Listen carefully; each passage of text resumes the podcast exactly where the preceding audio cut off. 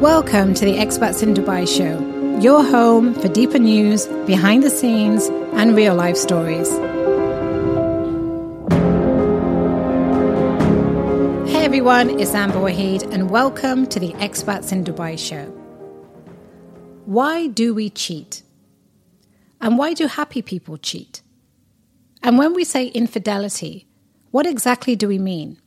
Is it a hookup? A love story? Paid sex? A chat room? A massage with happy endings? Why do we think that men cheat out of boredom and fear of intimacy, but women cheat out of loneliness and hunger for intimacy? And is an affair always the end of a relationship? For the past 10 years, I've worked with many people who have been shattered by infidelity. There is one simple act of transgression that can rob a couple of their relationship, their happiness, and their very identity an affair. And yet, this extremely common act is so poorly understood. So, this episode is for anyone who has ever loved. Adultery has existed since marriage was invented, and so too the taboo against it. In fact, Infidelity has a tenacity that marriage can only envy. So much so that this is the only commandment that is repeated twice in the Bible and in the Quran once for doing it, and once for just thinking about it. So, how do we reconcile what is universally forbidden yet universally practiced?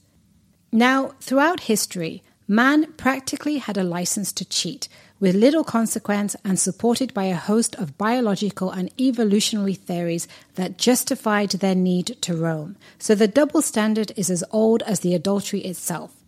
But who knows what's really going on under the sheets there, right? Because when it comes to sex, the pressure for men is to boast and to exaggerate, but the pressure for women is to hide, minimize, and deny.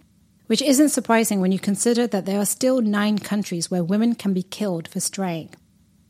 Now, monogamy used to be one person for life. Today, and in Dubai, monogamy is one person at a time.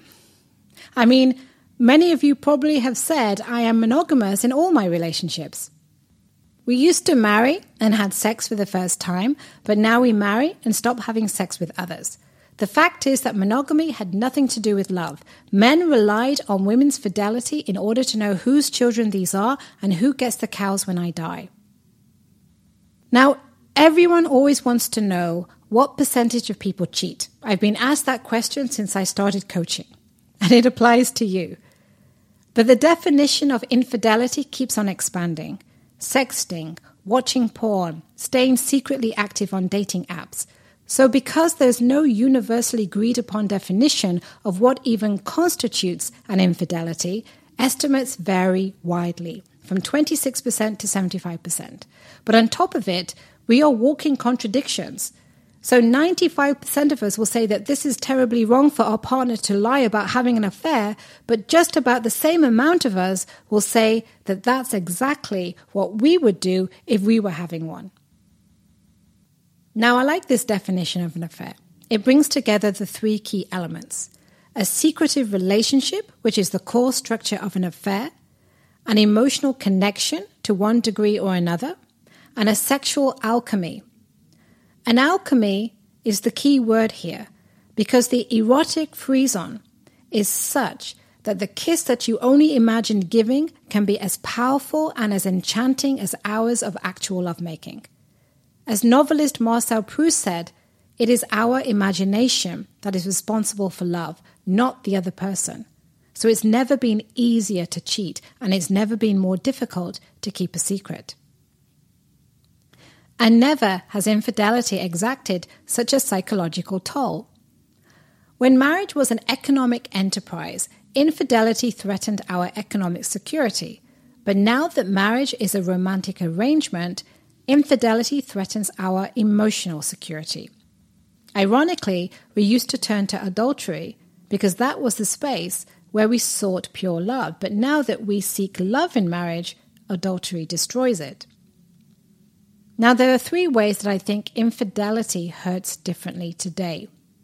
We have a romantic idea in which we turn to one person to fulfill an endless list of needs to be my greatest lover, my best friend, the best parent, my trusted confidant, my emotional companion, my intellectual equal, and I am it. I am chosen. I am unique. I am indispensable. I'm irreplaceable. I'm the one. And infidelity tells me I'm not. It is the ultimate betrayal. Infidelity shatters the grand ambition of love. But if throughout history infidelity has always been painful, today it is often traumatic because it threatens our sense of self. So one client of mine is plagued. He goes on, I thought I knew my life. I thought I knew who you were who we were as a couple, who I was. Now I question everything. Infidelity, a violation of trust, a crisis of identity. Can I ever trust you again? He asks. Can I ever trust anyone again? And this is what my client Sarah is telling me when she's talking to me about her story with Nick. Married, two kids. Nick just left on a business trip, and Sarah is playing on his iPad with the boys when she sees a message appear on the screen. Can't wait to see you. Strange, she thinks. We just saw each other. And then another message. Can't wait to hold you in my arms. And Sarah realizes these are not for her. She goes digging and she finds hundreds of messages and photos exchanged and desires expressed the vivid details of Nick's two year affair unfold in front of her in real time, and it made me think of affairs in the digital age, a death by a thousand cuts. But then we have another paradox that we're dealing with these days. Because of this romantic idea, we are relying on our partner's fidelity with a unique fervor. But we also have never been more inclined to stray. And not because we have new desires today, but because we live in an era where we feel that we are entitled to pursue our desires, because this is a culture where I deserve to be happy. And if we used to divorce because we were unhappy, today we divorce because we could be happier. And if divorce carried all the shame, today choosing to stay when you can leave is the new shame. So Sarah, she can't talk to her friends because she's afraid they will judge her for still loving Nick, and everywhere she turns, she gets the same advice leave him, throw the dog on the curb. And if the situation was reversed, Nick would be in the same situation. Staying is the new shame. So if we can divorce, why do we still have affairs? Now, the typical assumption is that if someone cheats, either there is something wrong in your relationship or wrong with you. But millions of people can't all be pathological. The logic goes like this If you have everything you need at home, then there is no need to go looking elsewhere, assuming that there is such a thing as a perfect marriage that will inoculate us against wanderlust. But what if passion has a finite shelf life? What if there are things that even a good relationship can never provide? If even happy people cheat? What is it about? The vast majority of people that I actually work with are not at all chronic philanderers. They're often people who are deeply monogamous in their beliefs and at least for their partner but they find themselves in a conflict between their values and their behavior. They often are people who have actually been faithful for decades, but one day they cross a line that they never thought that they would cross, and at the risk of losing everything. But for a glimmer of what? Affairs are an act of betrayal, and they are also an expression of longing and loss. At the heart of an affair you will often find a longing and a yearning for an emotional connection, for novelty, for freedom, for autonomy, for sexual intensity, a wish to recapture lost parts of ourselves, or an attempt to bring back vitality in the face of loss and tragedy. I'm thinking about another patient of mine, Priya, who is blissfully married, loves her husband, and would never want to hurt the man. But she also tells me that she's always done what was expected of her. Good girl, good wife, good mother, taking care of her immigrant parents. Priya? She fell for the gardener who removed the tree from her garden. And with his truck and his tattoos, he's quite the opposite of her. But at 47, Priya's affairs is about the adolescent she never had, and her story highlights for me that when we seek the gaze of another, it isn't always our partner that we're turning away from, but the person that we have ourselves become. And it isn't so much that we're looking for another person as much as we are looking for another self. Now, all over the world, there is one word that people who have affairs always tell me they feel alive. And they will often tell me stories about recent losses of a parent who died and a friend that went too soon and bad news at the doctor. Death and mortality often live in the shadow of an affair because they raise these questions Is this it? Is there more? Am I going to have another 25 years like this? Will I ever feel that thing again? It has led me to think that perhaps these questions are the ones that propel people to cross the line, and that some affairs are attempts to bring back deadness and an antidote to death. And contrary to what you may think, affairs are way less about sex and a lot more about desire desire for attention, desire to feel special, desire to feel important. And the very structure of an affair, the fact that you can never have your lover keeps you wanting. That in itself is a desire machine because the incompleteness, the ambiguity keeps you wanting that which you can't have. Now, some of you probably think that affairs don't happen in open relationships, but they do. First of all, the conversation about monogamy is not the same as the conversation about infidelity, but the fact is that it seems that even when we have the freedom to have other sexual partners, we still seem to be lured by the power of the forbidden. That if we do that which we are not supposed to do, then we feel like we are really doing what we want to. And I've also told quite a few of my clients that if they could bring into their relationship one tenth of the boldness, the imagination, and the verve that they put into their affairs, they probably would never need to see me. So, how do we heal from an affair? Desire runs deep, betrayal runs deep, but it can be healed. And some affairs are death knells for relationships that were already dying on the vine but others will jolt us into new possibilities. The fact the fact is that the majority of couples who have experienced affairs stay together, but some of them will merely survive, and others will actually be able to turn a crisis into an opportunity. They'll be able to turn this into a generative experience. And I'm actually thinking even more so for the deceived partner, who will often say, You think I didn't want more? But I'm not the one who did it. But now that the affair is exposed, they too get to claim more, and they no longer have to uphold the status quo that may not have been working for them that well either.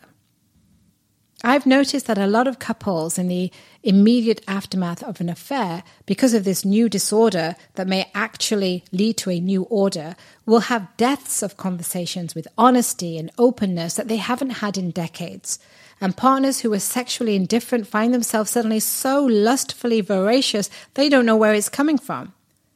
Something about the fear of loss will rekindle desire and make way for an entirely new kind of truth. So, when an affair is exposed, what are some of the specific things that couples can do?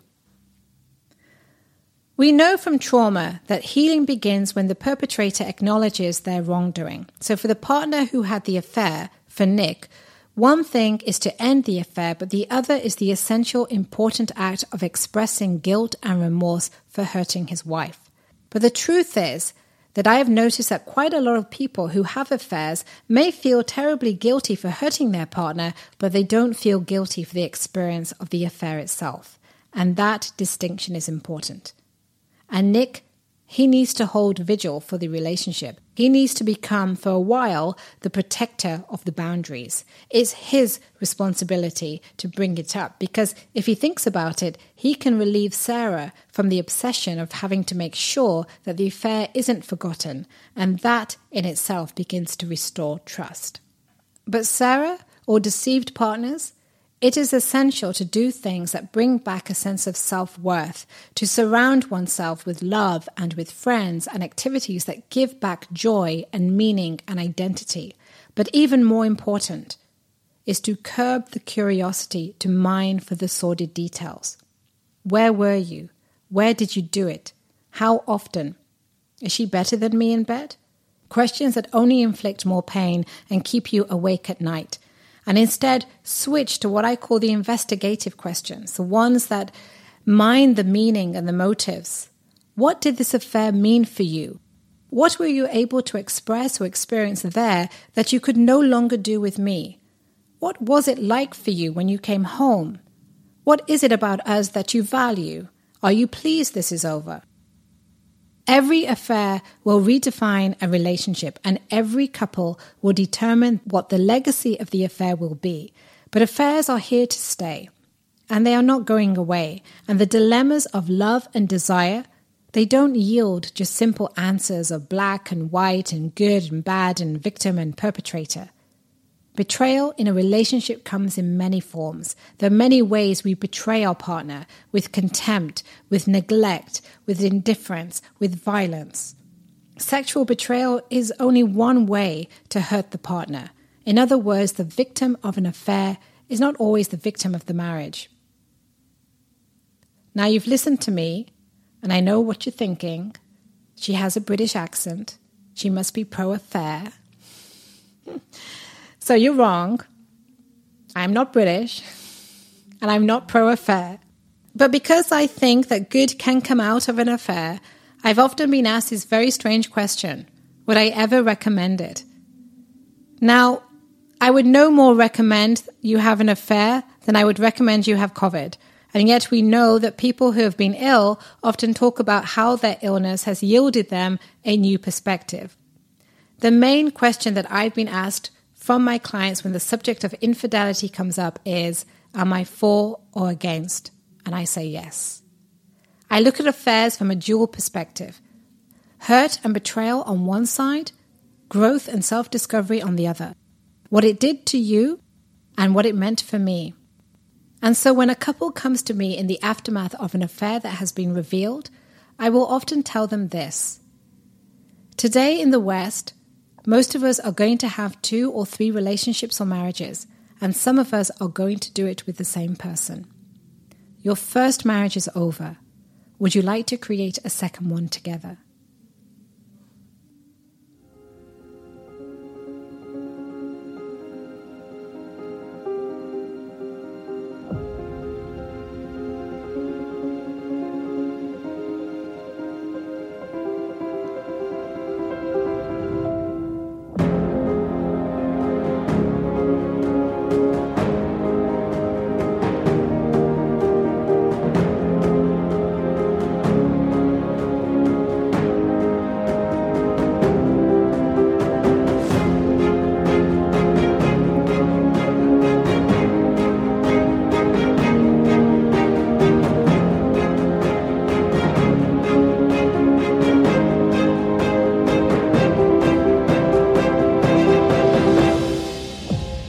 I wish everyone a very Merry Christmas and let's part with 2021.